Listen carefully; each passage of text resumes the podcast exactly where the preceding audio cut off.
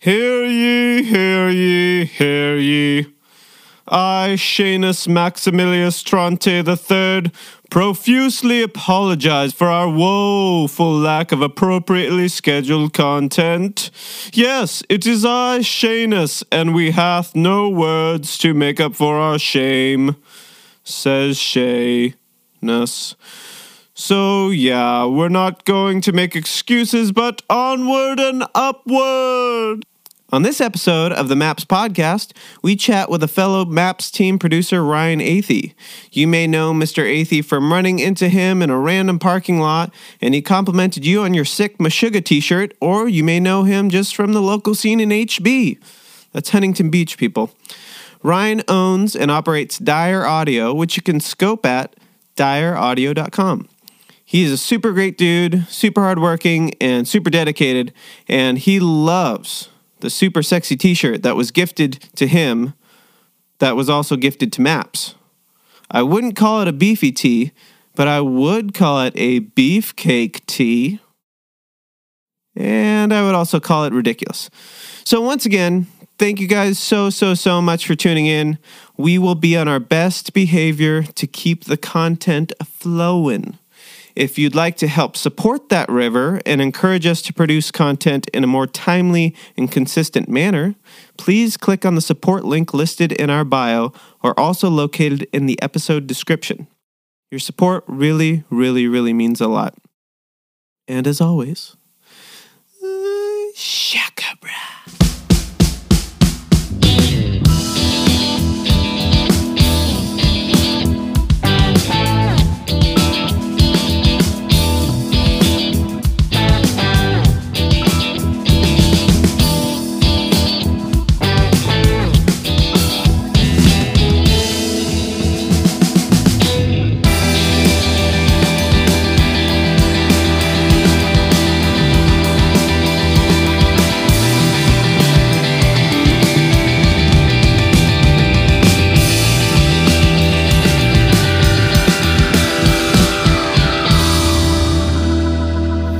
Welcome to the Maps Podcast. I'm Shane Obreno, and across from me is Michael. Whoop whoop. And today we have the lovely Ryan Athey. How are you? I am well. Thank you for having me. Good. That is good. Don't forget to not be too shy with that microphone. That nice, brand new. Neumann U87. Yeah. You are hearing the sound of the hits. Yeah, Michael scored. But- supposedly. I opened it up, Supposedly. looked Chinese to me. It's all Chinese. Anyways, so Your shirt is going to distract me. Oh, it's going to be so good. For those who can't see, obviously, because this is a podcast and we're not yet filming these, he has a very sexy uh, t- t- It's like a golf t shirt with um, a dude, a ripped dude's chest and abs on Like it. one of those cheesy shirts that makes you look like you're ripped, Yeah.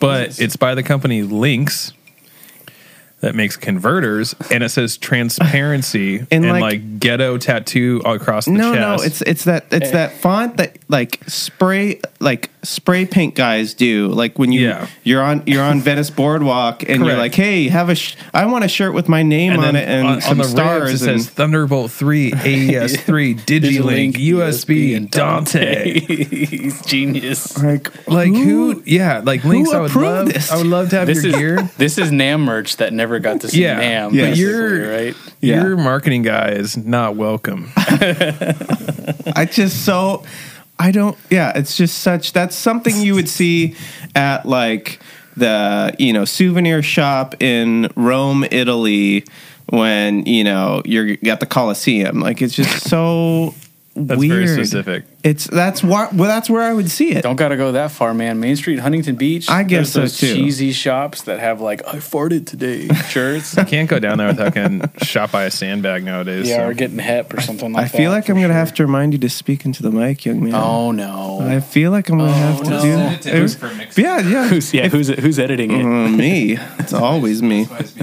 Yeah. I'll take off the pop filter too. Give you some more work to do. We'll get all those plosives in there. I mean, if if you wanna if you wanna be more chill, we could move it closer to you. I just no, did. This is plenty close. All right. I feel like I've got a good level. Let's ask the professionals. Let's, yeah. Or the professional. Here we go. All right. All right, what? Here, here we go. What? We're, we're, we're going into the real conversation now. Okay, okay, okay. What, Where what, we go? what do you what Ryan, Yeah.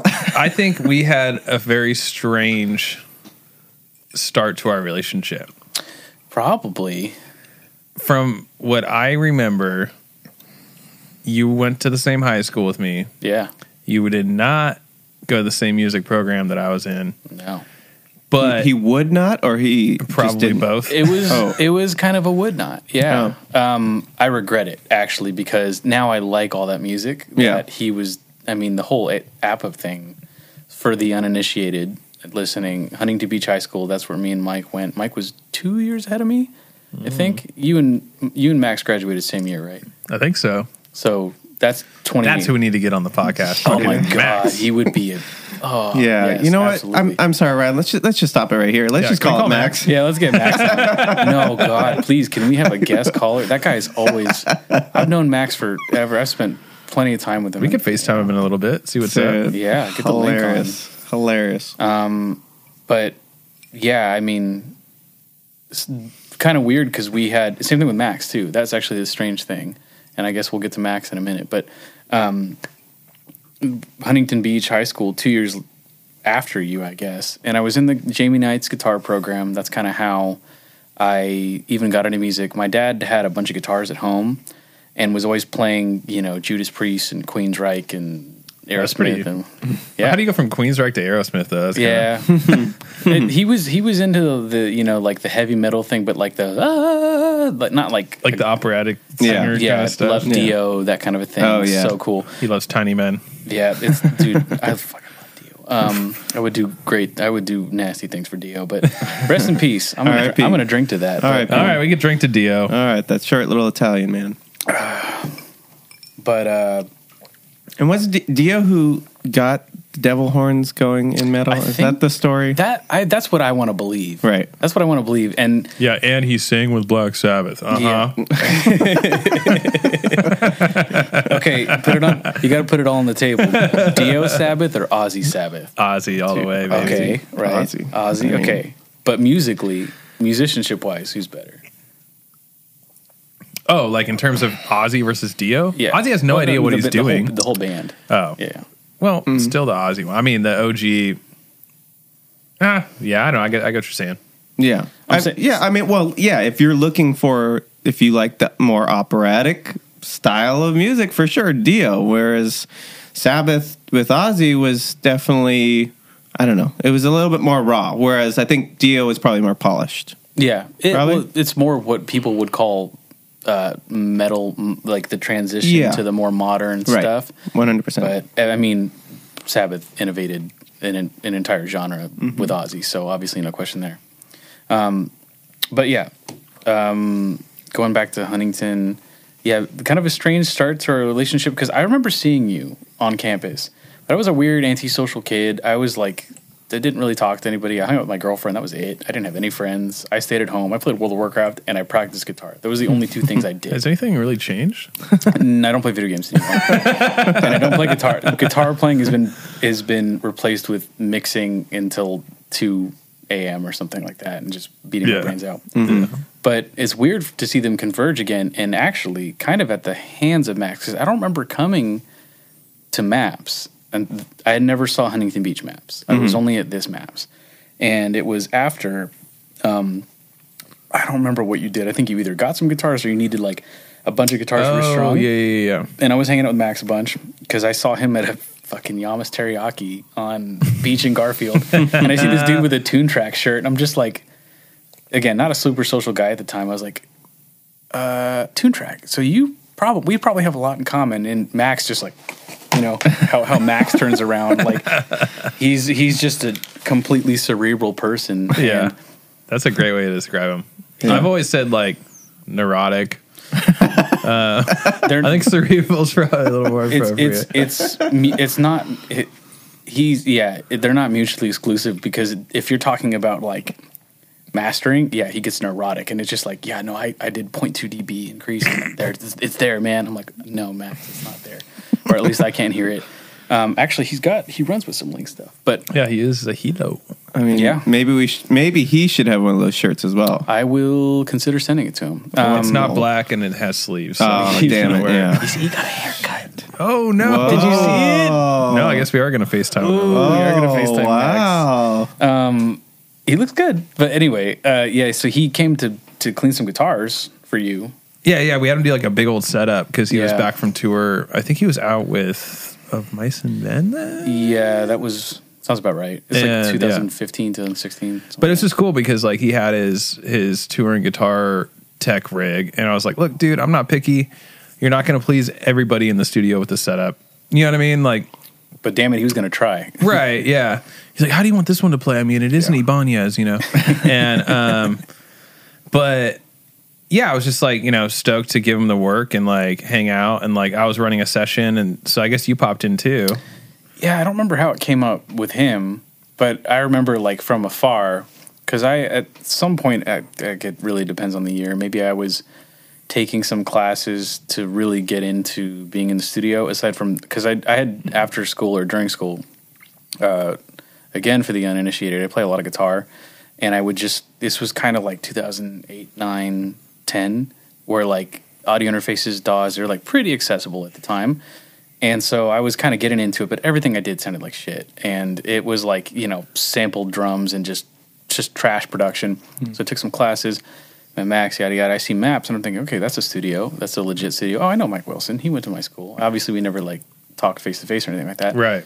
Showed up and I think I just like hung out. I was just like there. I didn't know what to do or what to hmm. say. I'd be like, hey, I want to learn how to do this or I'm trying to think what band I was recording because I remember you hanging out and like we were. It was okay. This is I remember this vividly. There was like three blonde kids. They were like very Oh, it OC, banter. and they were just always flicking their hair like every every fifteen seconds. We gotta get Carson in.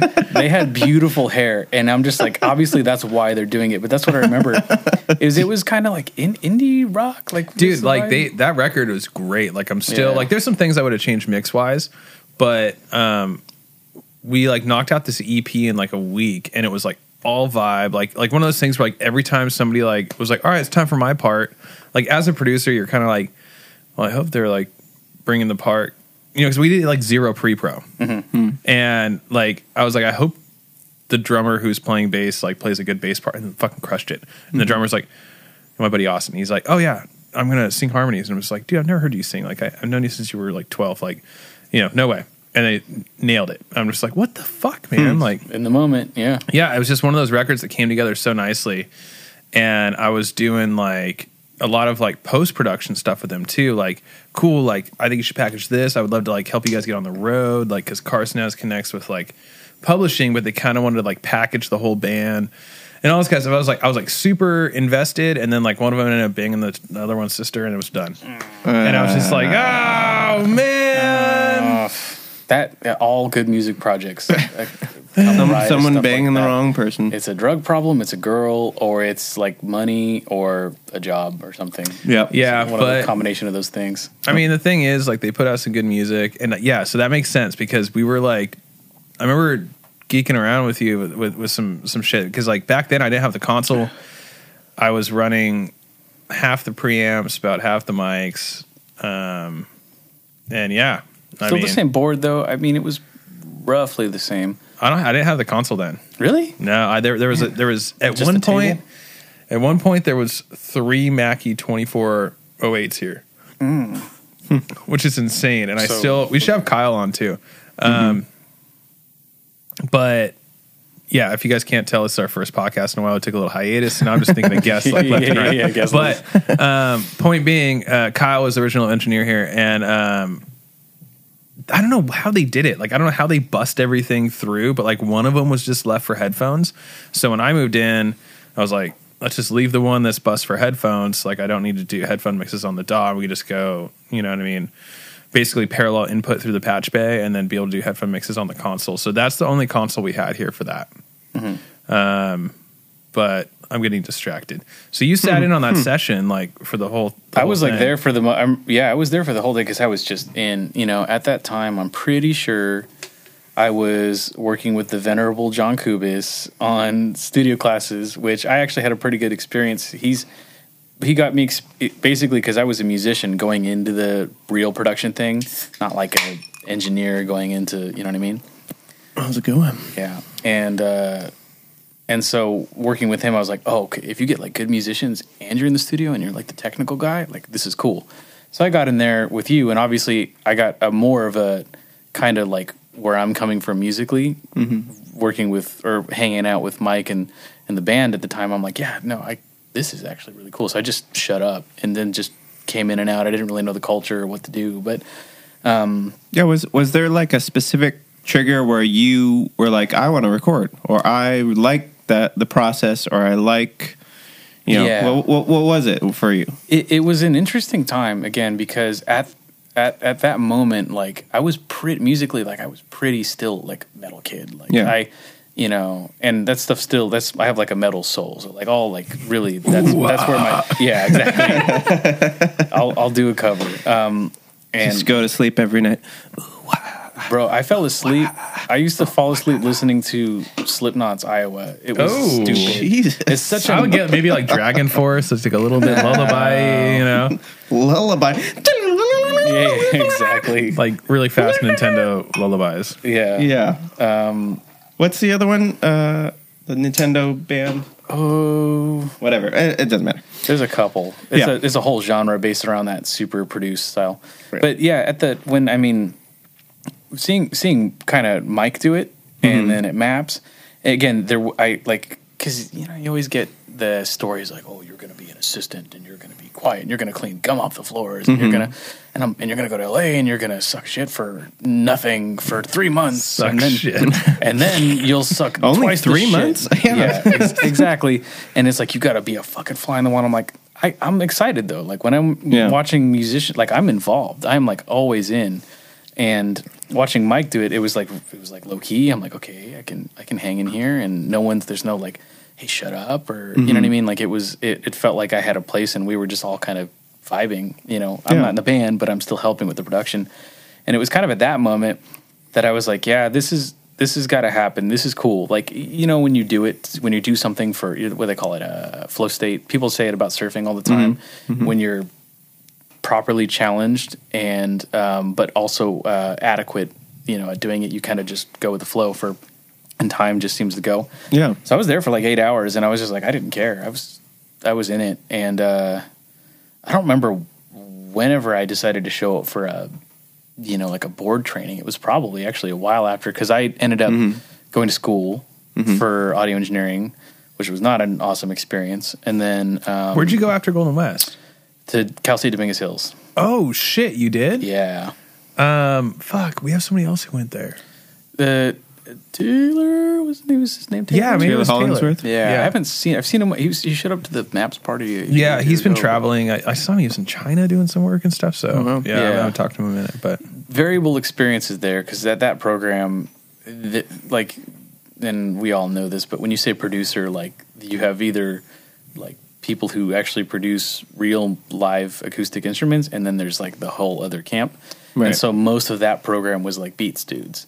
Right. Where the program was geared towards like a lot of the professors were a little older there, so they were like tape and a board and a console and recording drums. yeah, that's a shame because it's just like, like take like our our situation for instance. Like we have a a, a a solid roster of producers who do all types of different things. So when we have an artist come in looking for a producer, it's like we're trying to like best fit. Yeah. But like a lot of schools aren't fit up fit to be like the same way. You know what I mean? They don't have like a pr- plethora of staff, especially No.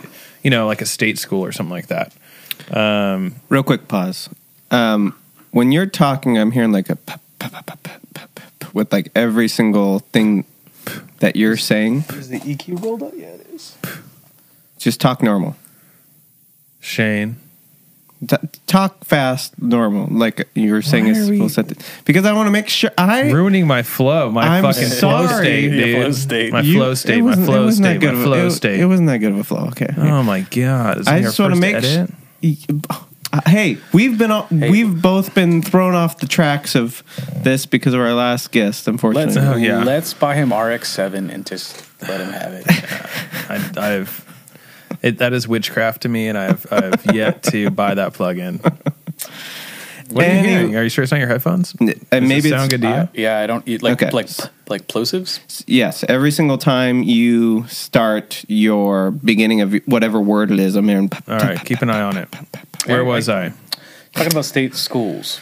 Yeah, so like you can't have like as a publicly funded school or privately for that matter a staff that's so diverse to accommodate Yeah. for every student, you know what I mean? And it's just like it's a shame because like and I know this from experience from working at the high school, it's like when you get funding, mm-hmm. like you have one person or maybe like a very very small team who's just like, "Oh shit, we got to spend this now." Right. Well, otherwise it's going to be gone Yeah.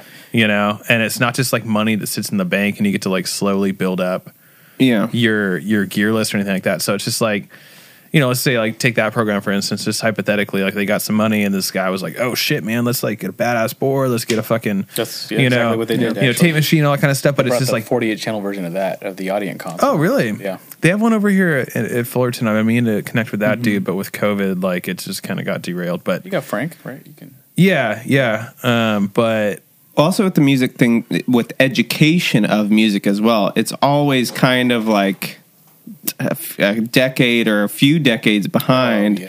because you know this is this is the standards of how music is either written or composed michael's eating a chip Clandestine shit. he's eating. trying to he's actually doing a very good job Yeah, of I being had- quiet I didn't hear it. Did you? no Yeah, I. I heard more from you just talking regularly. So, uh, yeah, with within like the education system for music, it's always going to be. It's not like okay, what's the newest thing that we're is going on in music today? It's usually. Well, this is what everyone did 20 or 30 years ago, and this is what everyone did, and this is how you do this. But it doesn't really because it you know it takes time to catch up and actually study, and you know people write papers or people do start classes. well, it's like how you what's supposed to on. develop curriculum Sure, just the, like, of current things that are that are changing so rapidly. Yeah. And you know sure. what I mean? Yeah, the, the most realist example because music is, is an art form and, and therefore abstract and meaningless and completely meaningful at the same time Right.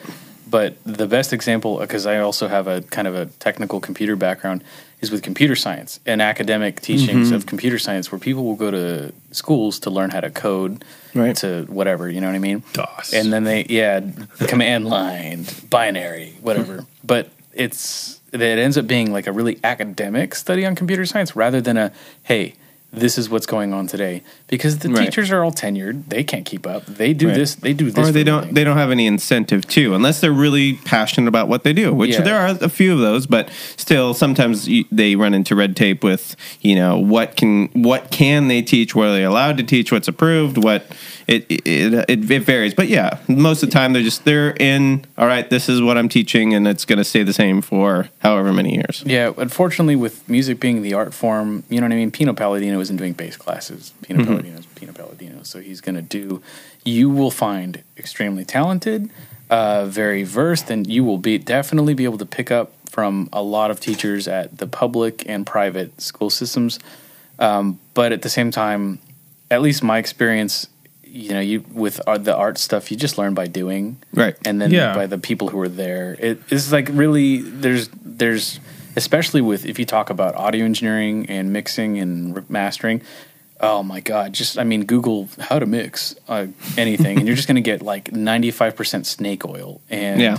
just trash that really pollutes. You know what really needs to like people just need to go out there and just make a damn record with the local band, buy the gear, just try it. Right. The schools will buffer that, but yeah, my experience was more like uh, at least. So I had a pretty good time at Golden West College, mainly because John Kubas had a lot of really good musician friends. Like these guys were just pros, And, right. You know, Right. yeah. And that's one thing i definitely will like uh celebrate john on is just like in his like scrambled uh you know professorhood it's like he would just bring in some ringers man. And it's just like here you go. Here's a band like we're gonna record them Hmm. this is how it's gonna go and like maybe it's not the most formal training but like all of a sudden you're like holy shit I, we just real. recorded a band you know it's a good lesson because it teaches you that um, at least, and I didn't realize it then, but I realize it now that when you have a good band on the other line, it doesn't really. I mean, it does matter how you mic it and how you do this and how you edit it.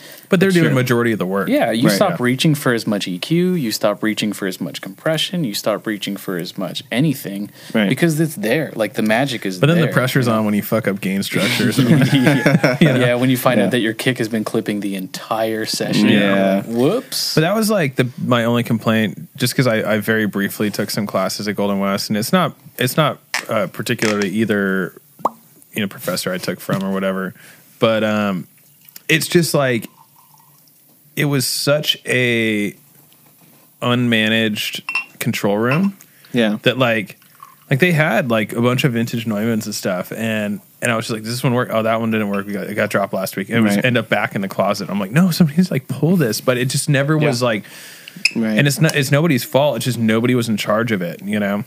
Yeah, But even then, like mess. I, I did fucking dozens of sessions there, like while I was running my own studio, and was like, I have no idea how to patch something into channel one. Yeah. You know what I mean? Like it would just be a professor Yeah. that would just make it happen. And then it was just like, what's this bullshit patching? Because back in like when I was there, like they had some like I think it was like a Yamaha digital console or something like that that was like really lame on how you need to route into the console back out to the Pro Tools and like Yeah. blah blah blah. And it's just like one of those things to where it's just a disservice to everybody because it's not like you're not seeing your professors in their best environment and they're not put in the best environment. So it's Right. like this like weird conundrum to where like and this is something like I've come across a, a lot since we've you know been operating as maps. It's just like I I, ne- I never recommend anybody going to audio school. No, Yeah. I would, Like, I at wouldn't- all. I wouldn't unless like so. Uh, Max did the uh, SAE No, he did expression, expression. and that was the that was the only one I was seriously looking at, like fresh out of high school. Mm-hmm. And actually, you know what? Come to think of it, I think Max was a year older than me. Oh. because he was already there and I asked him about it and mm. He was kind of like it's cool because I'm living here and I'm out of town. If like like this is my recollection of it though he could totally correct me but um you know like if you're just like commuting there you know from home it's like not the coolest thing but like if you're living there like close to campus Right. you could be that psycho that's like using the studio There at 2 in the morning or whatever yeah yeah, Yeah. That's that's kind of was my experience at Golden or uh, Go, again at Golden West at two Cal State Dominguez, and Cal State Dominguez by virtue of being in Carson and me living in Huntington, Mm-hmm. I was like there the bare minimum. The on on top of that, it was just full of kooks. They just it was just a lot of people that like if the exp- like oh shit the same um, experience kind of at Golden West with like a bunch of students that know nothing. It was like even less so yeah. at Cal State Dominguez. My actually for my final project, we had to mix a record, or we had to produce full production for a record. Like a And they full had- 12 song record Well, actually, the rule was, and this is dumb, Doctor Waldrop. If you hear me, this is still the dumbest rule I've ever heard in my life. You get three. You have your putting band blast. straight up. Your your band ha- or you have to record three songs per group member. It was a fucking group project. Like all the cliches about group projects are true. Now Yeah. apply that to a full production of a fucking record. Ridiculous. Wait, so and so how many were in the group? Five people. I had the biggest. So here's So you what had to record 15 songs? this is. this is- yes. So here's oh, where Ryan's genius goes awry. I was hanging out with Max a bunch. I was a huge metal guy. I had like a metal tint on my production because mm-hmm. I was, and I'm like Max was actually writing stuff for Bad Wolves at the time. So oh really when did you graduate 2016, 2017. oh damn I didn't know it was that recent It was very demo town. It wasn't even called Bad Wolves at the time. Um, but Max was Max is a savant when it comes to what he does, and so he was just pumping out just the coolest riffs. You know what I mean? Um, and I was like, okay, I'm gonna get Max. I'm gonna get Max as the band, and then I'm gonna do digital drums because I don't care. I want to get out of this school because I had a bad time. And then they said, no, you can't do that. You have to have the band physically show up to track. And I was like, okay, fair enough. And then I ended up getting, I hit it up Eric Laporte of, of yeah, ding ding ding ding ding ding ding yeah. ding. And he brought together Matt, what is now Madison Grove. And I was like, hey guys, uh, you guys want to record an album? they're like, sure. And I'm like, okay, so caveat, uh, because I have five group members, I need to record three songs per group member, which means I need 15 songs. And they Oh, were like, same band from the same fucking band. Wow. Stupid. Who has Yeah. 15 songs? Like, yeah, I've been waiting to put these out. Like, I mean, there are people, but you're not going to normally find it. Most most bands you're going to come to and they'll be like, "Hey, you want to record an EP? Oh yeah, we can do four or five songs." whether or not they have 15. them written is, Right. is is different than whether or not they are done Right, and good yes. to go, like Yeah, yeah, ready yeah. for the studio. Yeah. And um, Well, I mean, it's college recording process, so Yeah. uh, project, so it doesn't have to be that hashed out. But what ended up happening was they um, they I just like I just like pleaded with the instructors like could I just do like half covers because they don't have 15 Right. songs like this is Right. Ridiculous. We ended up doing some pretty sick covers. Of, which that does make sense too. Like, yeah, Yeah. if they don't have enough songs, do some covers, whatever you know. they were also a cover band, so that worked out for me. yeah, I There you mean, that's the thing is like ask Shape Talking to it, it'd be like, uh, what cover do we do? monkey, Um, monkey wrench every we time. have plenty of covers that we just don't do. like what? like Moon Age Daydream. Well, that's Yeah. probably the one that we do the most. Uh, Heart Shaped Box Ooh, that yeah. we don't do anymore. That's a great Iggy, one. Iggy Pop when we was talking about in the water. Sexy ass. No, Can we, can we talk about Shane's register? He has. You have a beautiful. Are you officially a tenor? Yeah, I think I'm Beautiful. a tenor. I don't think I've ever heard I, that. li- thank I you. like Shane's voice. Thank Oh, you. good. I like That's his voice. good. I appreciate that. I like it think too. I've just heard otherwise. I'm I'm a tenor too, actually, from what I've been told. Um, Is that better than one? no, it's low. It's lower. well, I mean, depending on how you're looking at it, tenor one I think is higher. Tenor two is a little lower. See, this is why I didn't go to fucking music school. Well, this was this Makes was no at, sense. This is at OCC, so that's I took a choir class. 'cause I'm like, oh, I need the credit anyway, so I did choir for a semester. But thank you, I appreciate that. Yeah. Most people think that I sound too emo because I No. have I sing out of I my think that's nose. hilarious, No. dude. I think it's so what? funny because I like blindly joined this band. It's like, oh yeah, this guy writes good songs. He surfs okay, and it's just uh, like that's part of the consideration. But how's his surf game? That is definitely part of the consideration. he knows the negotiation at this point. you just But- snaked him and he couldn't get over it. So Oh, he's like, I'm going to join your band and ruin Oh, no, it. Much, much other more way around. yes, much more. I didn't even other look at way any airwaves today. Thank you. I looked at you on the way. Speaking of sexy ass, um, but yeah, dude, it's weird. Uh, I feel like we're gonna distract. Let's button up this education thing real quick because it's like it, I've like dealt with this for so long. Yeah. But point being, you had a bad experience because of let's just bullet point it like wrong curriculum, leadership, shitty peers. Oh yeah, I mean all of the above, dude. And I could keep going. Uh, it wasn't real world, like Right. You know what I mean? Like there were. It's, a- it's important. I think that that's the reason why these programs still keep on just chugging along on the same program. You know what I mean? Because like nobody's critiquing them. Like Mm-hmm. the professionals aren't like coming out being like, "Yo, like this doesn't work." well, Oh, and, speaking and of- higher education got like huge in the last Yeah. 10, 15 years. So Well, I'd say more than that, but Yeah, but say to yeah, it is funny. Even we had someone recently that was like taking two pencil mics and putting them in a very strange position. Then we're like, did you wait? Did someone tell you to do this? like that's Yeah. a. I mean, sure, there is also very probably a bunch of different ways to record a band or record live music, but at the same time.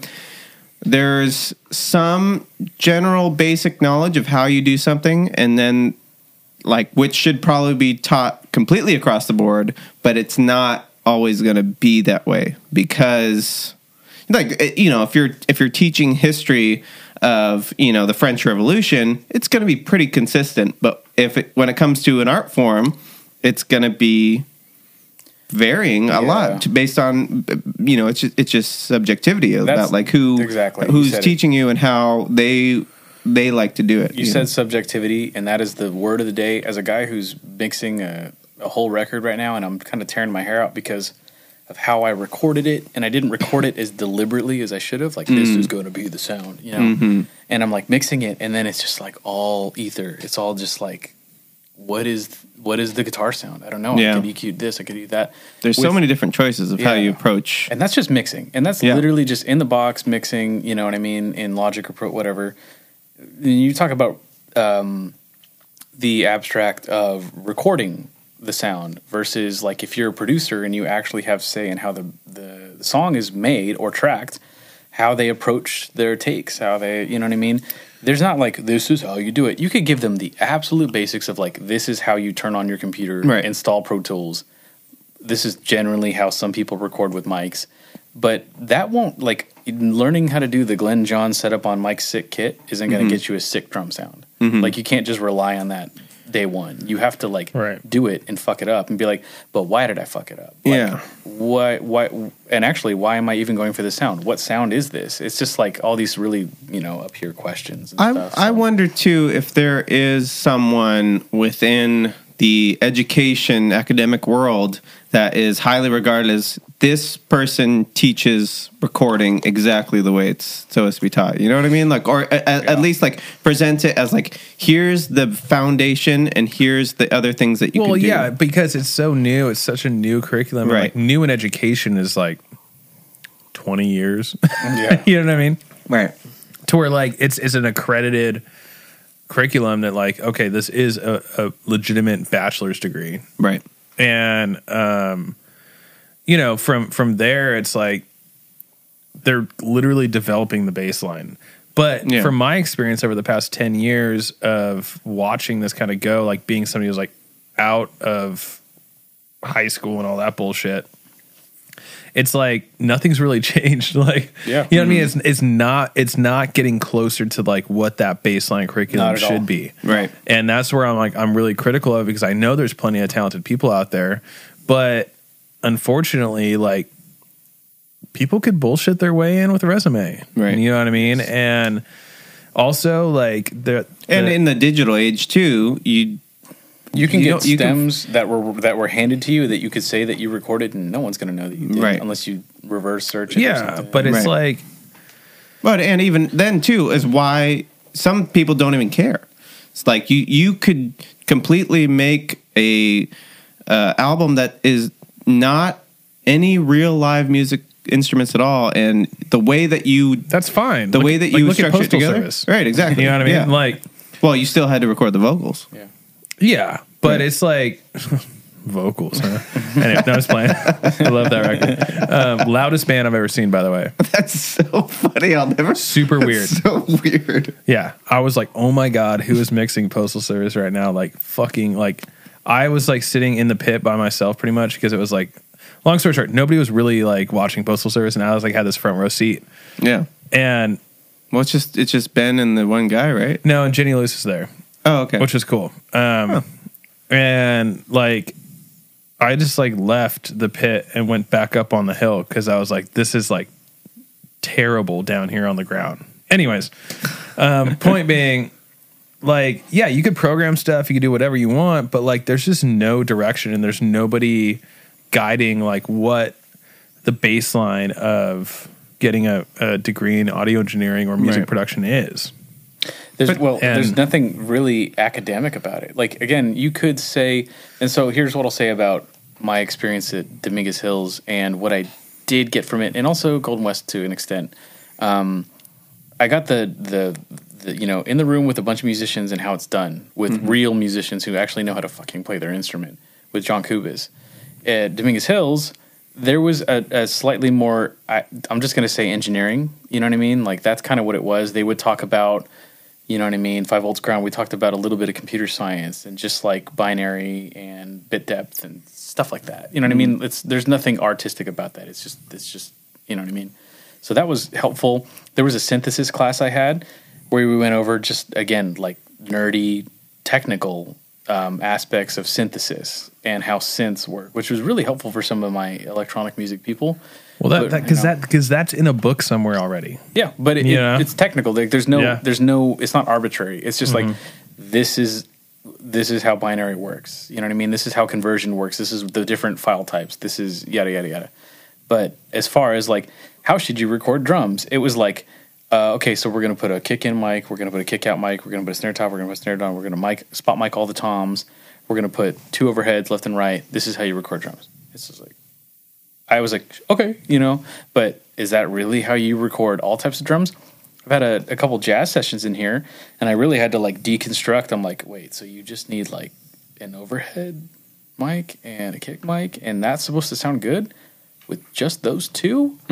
I was like, oh, oh, I can't rely on sample replacement, or I can't like EQ this, or I can't, you know, I, you know Yeah. what I mean? Like that's real, and that's what engineering is when you do it the right way, which is by actually doing the thing and just getting your ass kicked in the studio by a gamut of whatever you can get in there is when you really learn like why am I doing what I'm doing rather than this is mm-hmm. how you do it. You know what I mean? It's really the the the thinking is completely backwards where you need to reverse engineer it, no pun intended, and and say like why does this sound the way it sounds? Okay, well, I'm going to move the the mic out a little bit because that's going to do this to the sound. Mm-hmm. Why? Yeah. Because I know that. Because I know with this mic it's going to do that. Because you're going to have, I mean, just with the mics in front of us or the mics in the closet at Maps, you're going to say, well, I, that worked with the SM7. I'll do that with this. Well, no, because that's th- there's just so many variables that if you sit here and rely on some teacher to tell you, you know, how to do it. And again, at the end of the day, it's fucking music. It's like a recorded art form. It's not Right. like it's not like uh, uh, uh, like a sport where you can judge it and be like, you won. You have the best recorded sound. It's like Well, that's what I like the way it do. sounds. yeah, yeah, yeah, yeah. No one's talking about the Grammy. I don't watch that shit. So, and I think for you guys, since I am, I'm still learning the engineering process. Obviously, I'm a great producer. I know how to produce shit. um, no, but like a great tenor. Yeah. but when it comes to, I think that that might be the toughest thing is kind of getting your feet off the ground initially. Like, yeah, if you have a home studio or you have these things that you've invested in and you're allowed to tinker at home, which is more is easier to do nowadays if you just, you know, buy a few mics, buy a few um, you know, buy your your DAW or whatever. But like when does it get to a certain point for you guys where you feel like okay i've had enough time like kind of tinkering around and finding out how i want to approach like every single album? I know that that changes that can still change you know years from now but like when do you get to a certain point where you're like i got exactly how i want to do the ba- the, the basics of my recording sessions? Well, that's a mic question, but I want to say that it never happens to me. Uh-huh. Like I never feel like I'm satisfied with this is how I'm going to do.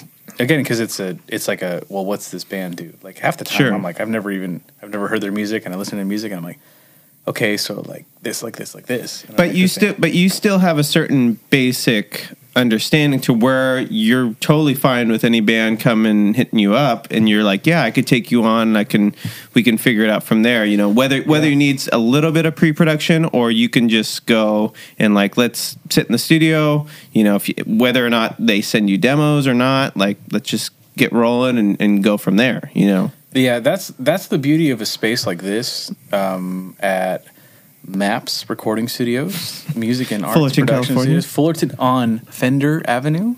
Wait, Sponsored I got by Ryan Athey. Yeah, sponsored by Ryan Athey. Um, I will be providing water at some point, so come get that.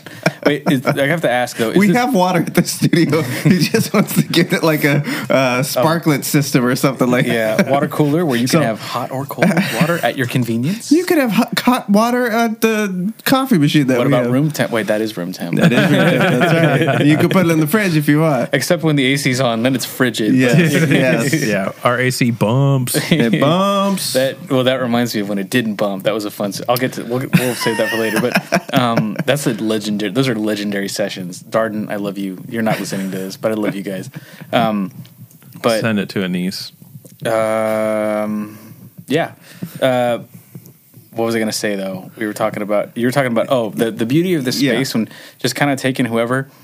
Again, actually, so after I did the school thing, and I already had the relationship with Mike kind of fostered, and you know he's looking for producers.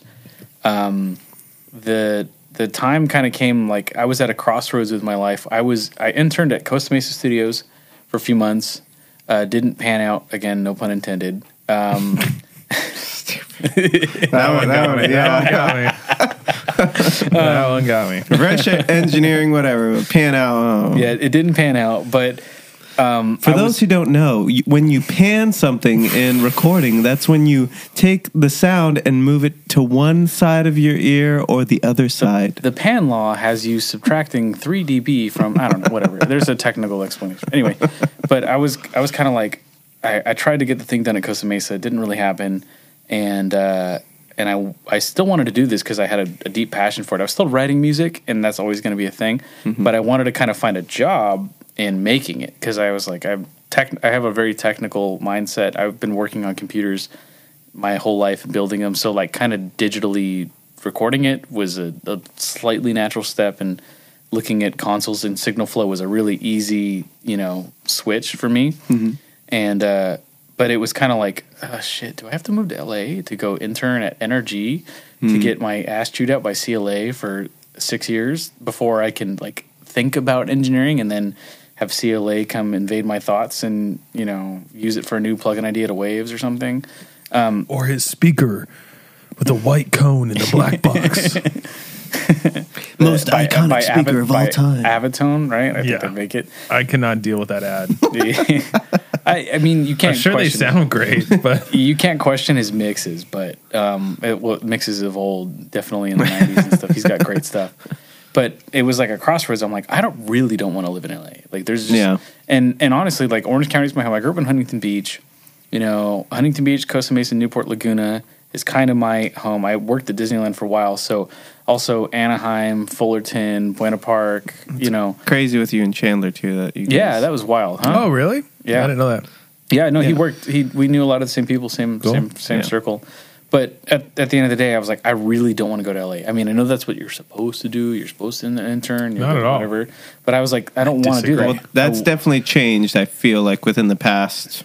well with places like this. years. It has, you know what I mean? Because I, I don't know. I, I you know every day I check on Instagram or I check on whatever feed and I see new studios that are musicians recording in Orange County. Mm-hmm. right that I didn't know about. But again, it's usually just like really private, and it's like one guy runs it, or Right. you know what I mean, and, and that's it. But with maps, it's it's like it for the last several years. I feel like it's been like open doors, like yeah, dude, come hang out. Um, again, super accessible. I, I really feel at the end of the day, we're like trying to cultivate a scene and kind of just trying to open it up, and I can at, with with that mentality again, not this like super exclusive, like oh no, Chaka Khan's coming on on Wednesday. You need to, you know, we need to clean the studio for three days before or something like uh-huh. that. You know what I mean? Yeah. They're gonna book it for six weeks and they're only gonna use it for two or whatever. Right. I can't work out of that. You know, but here it's it's like, you know, you can really get your feet wet. Artists feels every every single artist I brought through the studio has felt like, okay, this is cool. Like I can do this. Yeah. Like this is sick. Like I don't feel any pressure. I don't feel like you know what I mean? Like, you know, I, I have to perform or, you know, they just instantly, yeah, they instantly feel at home. And I feel like, you know what I mean? I've known you guys, I feel like for a long time at this point. It's kind of just like an open door policy with the studio where the you no longer have to worry about again the ego and the politics and the drama that goes on with being like a, a- if you go to a major I I uh, hit up a major Hollywood studio recently for because they had a the piano I wanted to use for us uh, for an album and it was like a Which I- piano? yeah, it's a, it was a Steinway beat. It was like a eighty thousand dollar piano, or um, uh, and it was a nice piano. But that's what I wanted, and they were like, they gave me the snarkiest email reply back, and it was just like, dude, I was gonna pay you whatever you wanted, like uh, within reason. But now that there's like this ego thing there, I'm like, uh, I can't be artistic and also know Yeah. that. And also fuck off. pretty yeah, much, also fuck you. Of course, there, there's still some great studios. Like you know, um, I've had great experience with with New Monkey. I've had great experiences with um, Sunset Sound. Um, I would love to go there. I've never been. uh, I mean, I've, I haven't recorded at Sunset, but just even talking to to some people, we had a crazy story. I, did we talk about that with John? The U sixty seven thing. Oh, John should- O'Brien? Yeah, we all Probably. Who's going to John's studio the minute it's built? I'm down. I'm Dude. gonna- I think I might be up there next week. Maybe I wanna go. Um, Uh, is but Andy is, who's um is he's still in Andy? the build process? He's yeah, yeah, yeah, he's- yeah, yeah. But um, anyways, uh, no, like John. Long story short, like helped them retrieve a, a stolen U sixty seven, and then Whoa. like I ran into John O'Brien detective. yeah, and then I I like ran into the uh, studio manager at an education conference that I was doing, and for some reason I was on the panel as a professional, and uh, Who would ever classify you as a professional? that man, the studio manager was there too, and she was super sweet. And I followed up with her, and you know, she's like, "Anytime you want to come by and have lunch," and it's just like, like that's what you want, you know what I mean? And in any sort of like creative experience is like you know mm-hmm. it's just like like check your ego at the door and like if you're full of shit then like us as people who run studios should be able to sniff that out pretty quick you Yeah. know what i mean Yeah. but somebody just like inquiring out of the blue like you have to treat them with respect like you don't know like Number one, you're are, a you know? business, and I'm Right, trying to give you my fucking. Right. Yeah. Just take my money, dude. Like Right. you idiot. But the other thing is just like, do you get off on this? I like. I again, if this is about who I am, do you need people of of substance to be showing through? Because number one, you don't know who I am. Right just- yeah there's you, you, you could be yeah you could be a gigantic you know Yeah. ghostwriter for fucking billie eilish Right. Yeah. you know what i mean or something like that like Right. it's I, yeah, it's it's some it's such a weird thing within that music culture of like you I even remember talking to people that you know in college when indie was super big and it's like this weird kind of like measuring dick system of like hey so who do you listen to? Oh you listen to modest mouse? Okay well do you listen to wolf parade Oh, you don't? Oh, you. Oh, who do you listen to? The unicorns? Oh, that's so late. Oh, okay, I see. You know, it's this, it's this, it's this weird thing of of, and it, you know, you do that. You you know, people do that at shows. People do it in the with studio. like- Neumann's yes, with gear, with fucking guitars, you know, all that shit, and it's just a it's a weird frame of mind that I think musicians quote quote can get into, or artists quote quote can get into of like no, we're all just trying to basically like create art and have fun. Why does this need to be a kind of ego centric thing? because they're insecure. It's Pretty only because much. they're insecure. yeah pretty much. And then once you get to a certain place, I, well, I think I think it's more so L.A. too. Th- There's a certain vibe, and it's it is a bubble of this is L.A. and we have this studio and we have all this stuff, and if you don't know, then get lost. Look at the know? Grammys. That's exactly why Pretty there's much, not yeah. a lot of real stuff at the Grammys. Because Right. guess who's running? It's the Metropolitan. Who's a what's? It's it, it- and I. I'll always, as a guy who can respect the super indie anonymous. I don't know who you are, but this is cool. Like my favorite bands throughout the years have been Green Day, Avenged Sevenfold, like Led Zeppelin, like the most biggest generic. Oh, that's as deep as you've gone. Right, Oh, right. well, I've heard of this band, whatever. And it's Right. just like it's just such a it's such a tirade. I used to get harassed for liking Avenged Sevenfold, and then you know, 15 years later, all the metal kids are like, "Well, actually, the harmonies are quite exquisite." And the lead guitar playing, I'm like, "Yeah, I was Yeah, saying that back. fucking good. I was listening to that 15 years ago or dude, 10. you know? anything some a- anytime someone gets mainstream that's usually where they have so much exposure and then it's like you choose your side whether you like them or you don't But you know? there's always been this like like again the in crowd, and it's Yeah. I don't think we'll ever defeat it. You know what I mean? But there's just always been this. Oh well, I don't like that, so that makes me cool. And I'm just thinking, Right. like, all the real people I met. Again, I've talked to whatever insert big name here musician who is successful and talented.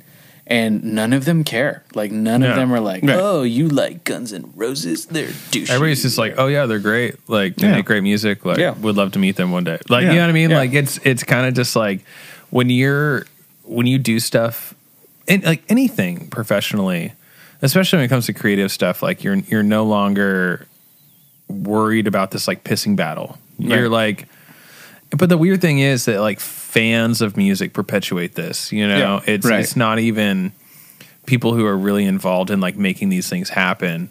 And like that's kind of why we started this podcast is like hey we want to like talk about all these fucking things that like have driven us up the wall but like more or less we've like overcome to the point to where like let's cut the bullshit and make some records you know what Yeah. i mean Yeah. like and and it's like like i got i got hit up you know two days ago from a client i haven't talked i haven't recorded with in fucking four years and she's like hey got a publishing deal coming up like do you want to like master these demos real quick and just call it a day? i'm like dude i'm in like that's like real music business to me it's not Yeah. it's not going and having drinks and doing blow with a bunch of fucking whoever's Yeah. you know it's like it's like developing relationships and like having good conversations and like and being in touch with like where everybody's at in life and like trying to continue to to make art you know Yeah. Yeah. Here's my conspiracy theory is that you know, at I'm some point listening. after the after the '90s and CD sales and Backstreet Boys Y2K and you know, um, I always forget about Y2K.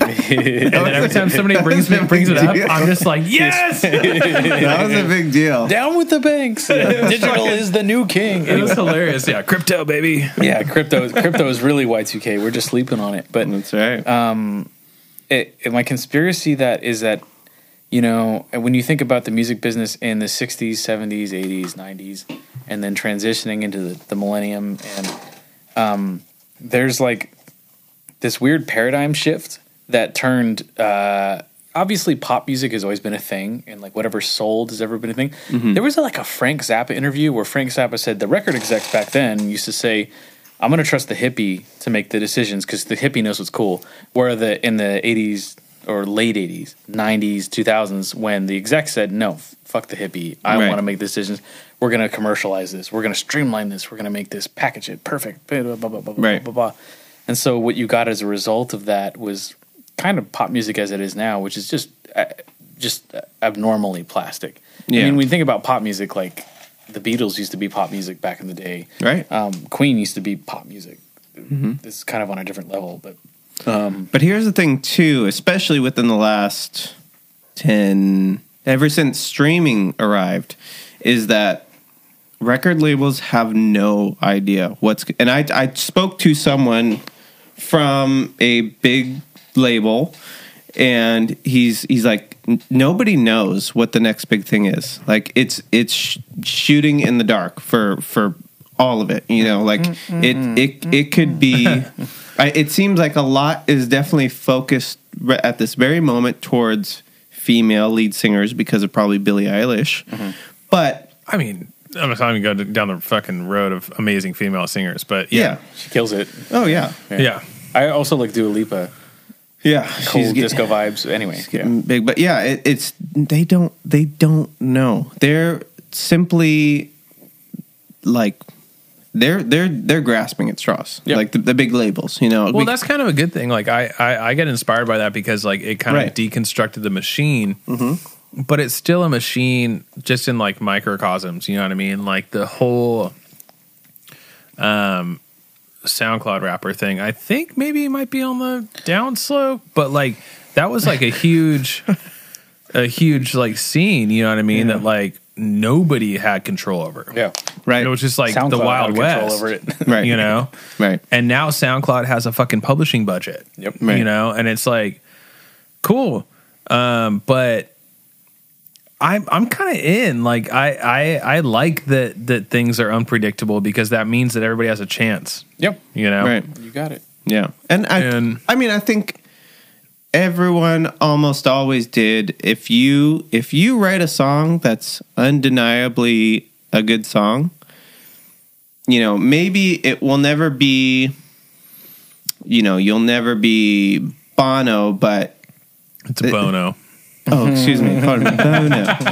But I think that you know, if if you keep doing that, if you record that song, if you keep playing it, and if you keep you know introducing it to new people, I think it's it's it's hard for people to not like gravitate towards it. Because it for whatever reason there's just some songs that are undeniably good songs that appeal to like a vast amount of you know a vast amount of people. And there's you, you can't take anything away from it. There, even even the songs that aren't even recorded that well. Like band of Yep. horses Ref- funeral is Uh, all recorded the Shins records. and like yeah those Maybe he'll write a record about how offended he is by that. it's true that that could happen There was a producer I was uh, I was listening to the other day. His name is Sam Pura. He works out of uh, Pura or Pura, I don't know, but he works out of um, some the Panda Studios. He works out of San Francisco, and he does like Okay. a band's called The Story So Far, like pop punk, but he also do some heavier stuff. Talented dude. Um, he's got his name out there, and he um, was talking about like these are the, thro- the the three rules of mixing, which again snake oil tropes and shit Yeah. on mixing.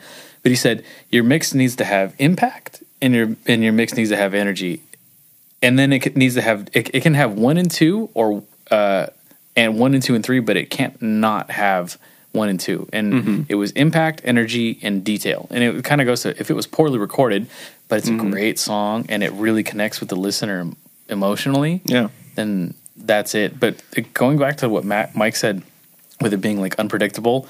Matt, you know, huh? Oh. uh, did I say Matt? We, we do need to FaceTime Max. Did I say Matt? Max and Mike. I'm sorry, but the M's. I have like okay, four or five big mics in I'm, my I'm, life. I'm not. I'm not. I'm Do you want to be. Big Mike? No, he doesn't want to be. Hey, Mike. you could just take. You can. I will allow you to use my trademark of Michael. Oh, Michael. You could just call him Michael. I'm just gonna steal the German thing because that's my favorite thing that you do. the German. Oh, just a odd German accent out of nowhere. und ja, very good. Und mein Gott, ja. What about this Buffalo Trace? I don't think. I don't think. I. I don't know if I'm comfortable with you stealing my. All German right, I'll do it in secret. on his own podcast. Yeah, imitating Shane in, in, in Germany. yeah, this is Shane. Ja. Guten Tag. Yeah. Would you like a schnitzel? But what Mike said about it being, you know, like being down with SoundCloud, having a publishing deal, and it just being unpredictable. You know, uh, what I was talking about that paradigm shift in the 90s and 2000s, you know, I'm going to say a word, and I don't know if it's a word, bureaucratizing it. It, it, it turns it Yeah. into, obviously, it's commercial. It's always been commercial. It's always about, uh, been about money.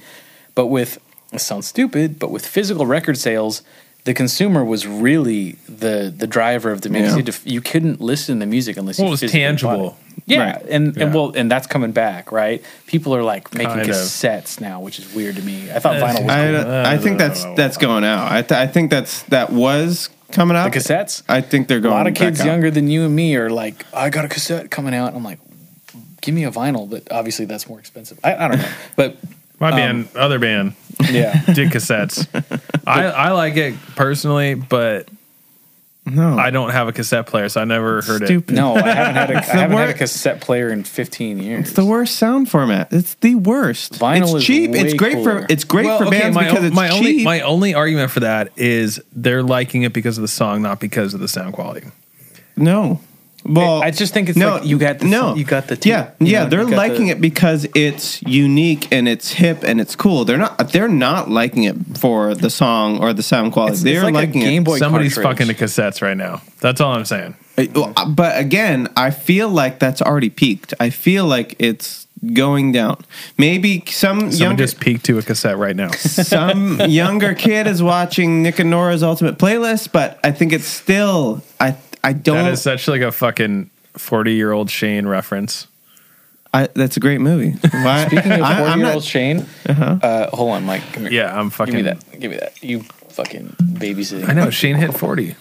I hit forty. Yeah, no, no, no. Actually, speaking of forty and getting old, Uh-huh. and you already being old because you're a dad. Congrats on the dad life. Congrats. But I want to toast because you were finally able to propose to your now fiance, and that's good. And I feel What are like you, what are you were- saying? I, I didn't. I didn't. I should have done it earlier. Is that what you're saying? No, I feel like you were hindered because Oh. of COVID. I, I definitely was. Yeah, Thank that, you. they, they could not talk. That sucks, and now I'm glad that you can do it. Cheers. Thank you. I appreciate that. Um, Shane's getting married to one of my friends, Sarah. So, like, do you feel anything when you're going in? Like, do you feel Mike there? He hasn't asked me yet. Wait. Do you feel a connection to way, Michael? The way you asked that question, do you feel anything going in there? Do you, You know, feel? like going in on it. I don't mean physically. I know. It but could be the way- metaphysically. The way you said that was, uh, I'm pretty sure I'm not thinking about Michael when I'm going in on it. Do you feel Mike Mike, Mike, do, do you believe it, Mike? Am I part of your marriage? In some small way. okay, actually, quick side note. I don't know if we've covered this on the podcast, but multiple times through Shane and Sarah's relationship, he has gotten us confused and told each other Oh, God damn it. secrets. It's only been twice. It's only been twice. but like they're like they're like big like oh I got you like this this thing you've always wanted for your birthday or like whatever. And it's fucking hilarious. And I'm like, I finally asked him, I was like, dude, like, why did you think that Sarah was me? Aw, no, that's the- look, this is how it goes. this like cute. It's, This is how it goes. cute. It's cute. The first one was I made a, a, a custom shaped surfboard for Sarah for her birthday. Well, Just the Sarah shape, surf? nothing else. Huh? Well, no, we didn't talk about that. Yeah, well, she she should surf a lot more, but um, she you know she'd wanted it and and and uh, I, I I got her it, it I, I got it made for her and it was a total surprise and I'm showing Mike I'm like oh it finally came in I'm gonna take a picture and show it to Mike and get him all jazzed up on it. And um as I'm like typing it you know, look, check out this board I got for Sarah, but they, I sent it to Sarah because Oh, so I meant to send it to Mike, but I sent it as because I'm just thinking Sarah, Sarah, Sarah, and I fucking sent it to She her. was And like, she's like, "Wait, "Thanks." what?" No, she's like, "Really?" I'm like, "God, no, no." It was like just, two just weeks kidding. before her birthday or Just yeah. kidding.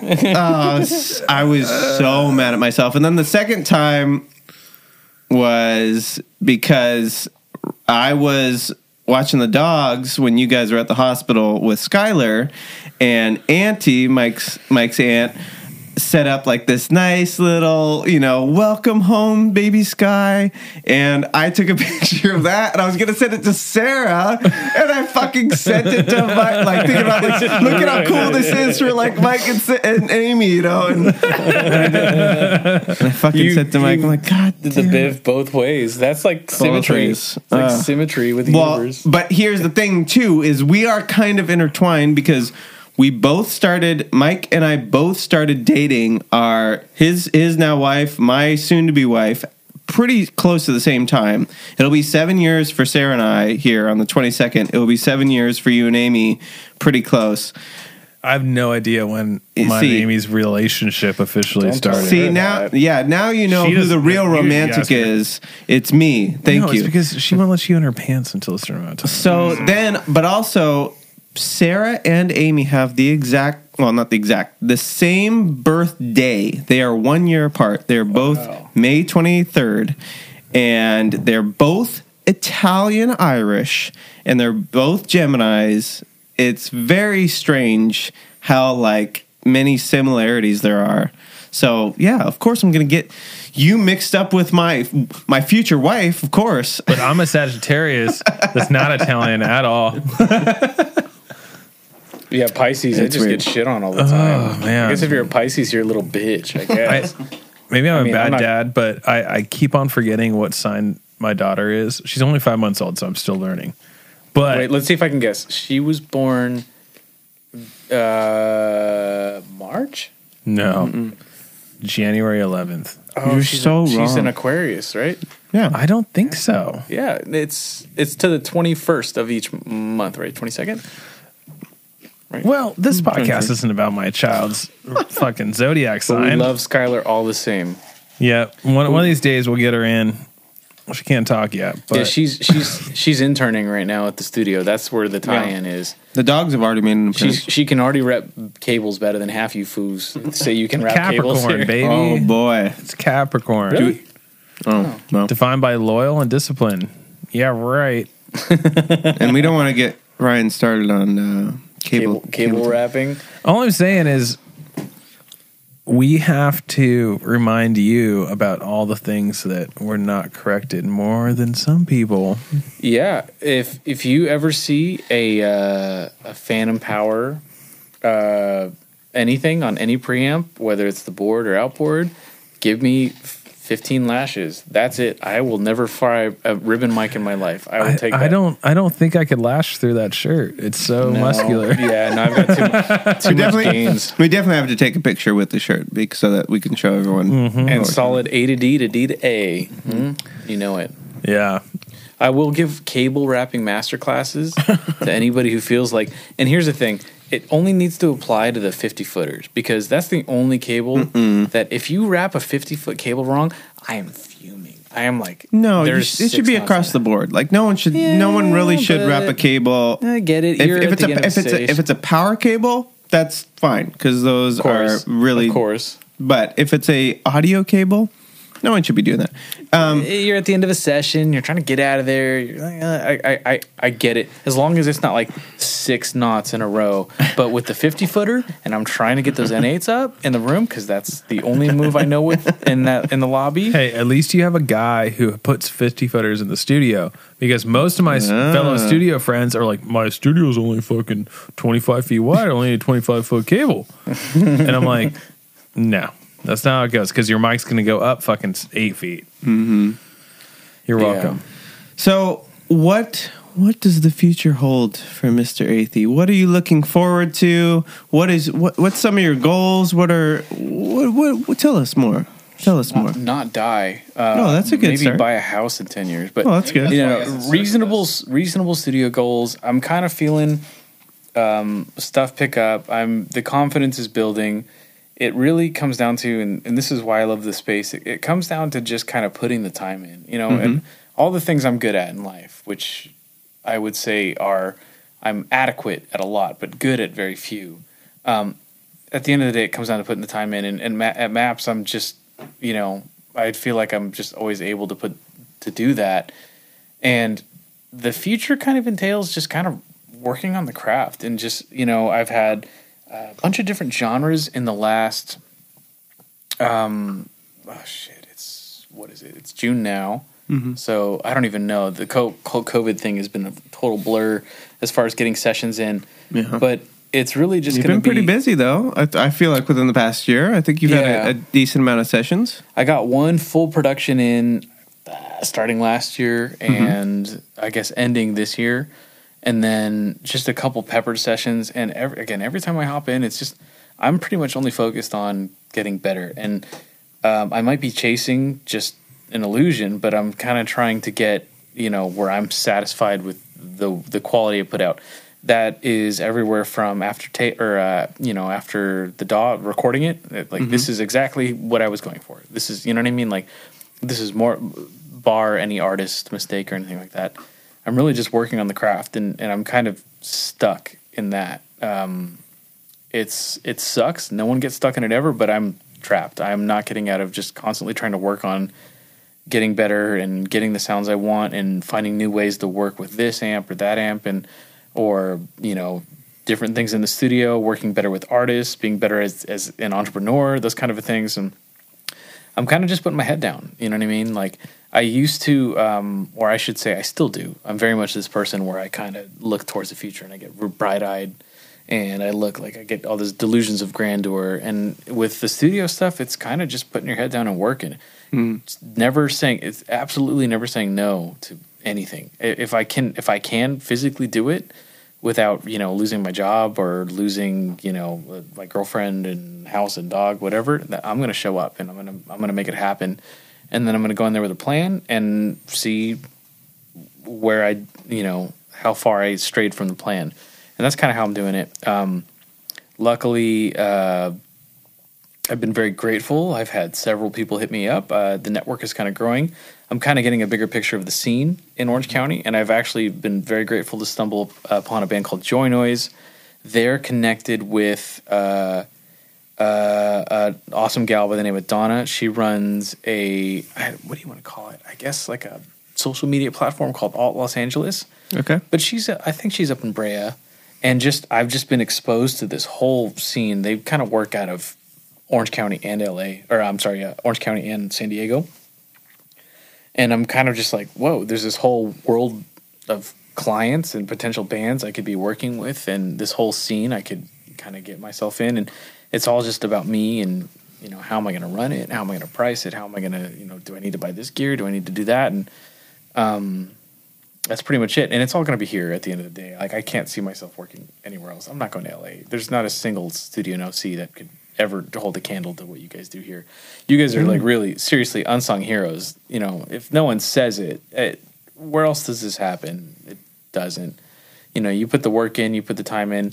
It's a miracle that nothing sketchy's happened. Uh, the sketchiest thing is Knock on some wood. Yeah, right. Shit. Oh wait, this is plastic though. Yeah, knock the piano behind you. What? Knock on it.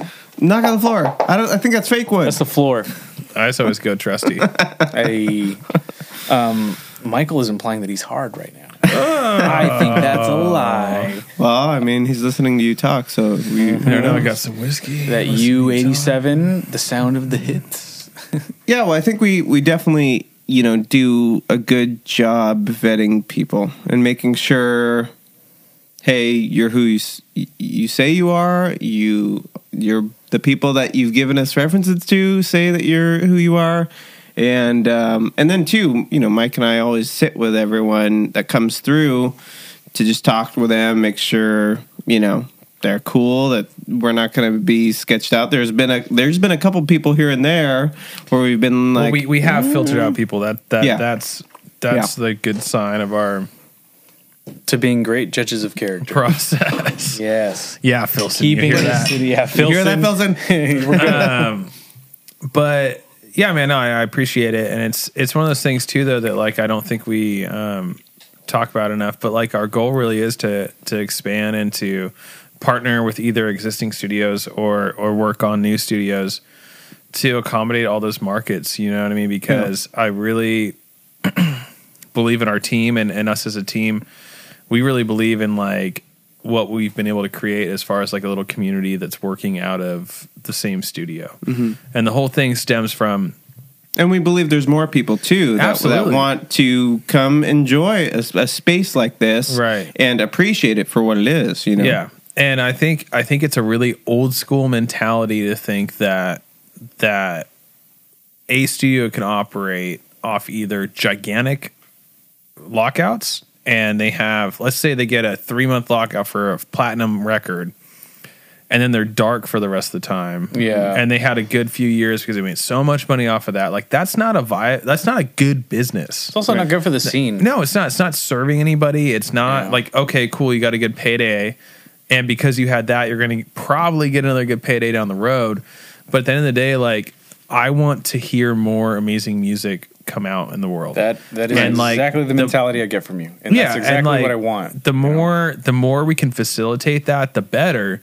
And granted, if we're if we're trying to support freelancers, you know, freelance producers, engineers, artists, songwriters, like whatever it is, we know that there's ups and downs in the business. So why would we put all of our eggs in one basket? Yeah. and and rely on a select few amount of people or one person to to fill up a space that's completely viable for so many people to use.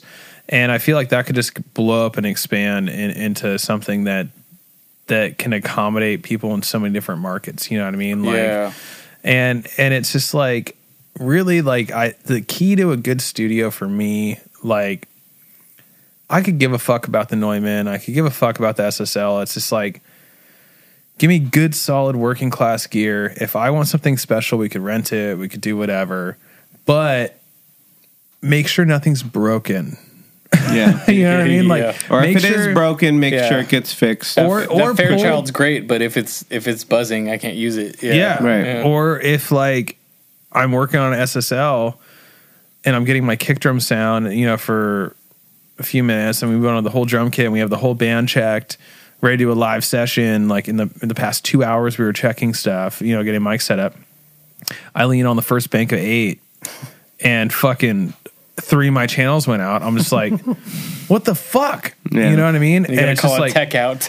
Yeah, and then the poor tech who I know is stressed out. He's like bringing in another channel strip. I'm like, dude, you know this isn't the same shit.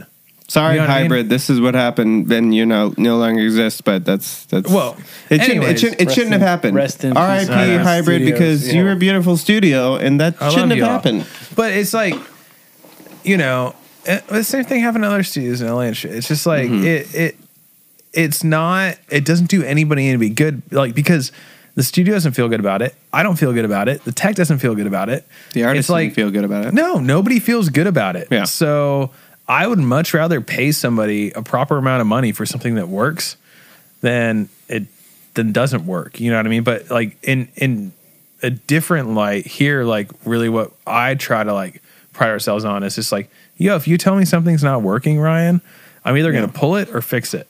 yeah. Right.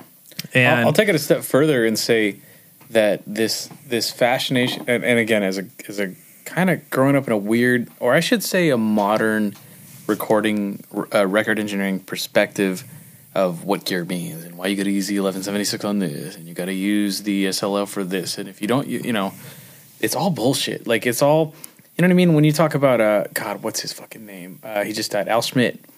And he's like and he's just like yeah well we did that because we only had two EQs so Right. like we did this and Yeah. and that's like that's a legendary sound to whatever and everybody used that and built off of his sound Right. all this gear shit and this obsession with gear and i'm so guilty especially when it comes to guitar stuff um, it's all bullshit it's all it's all just to make us feel like there's something there that's not. And at the end of the day like i mentioned earlier we were talking about earlier this first you need impact and you need energy. Like that's just that's that's it. It just needs the song needs to be good. The performance needs to be there. Yeah. whether it was run through this summing mixer or like no one cares. Like really the you to you want to capture a live you know what whatever kind of the live setting that you would see a band perform and you want to pretty much capture that yeah which which yeah. should be full of energy which should be full of emotion which should be full of you know creativity that's that's what you want to capture The other thing with me is like if I can't get it, it like if I'd say like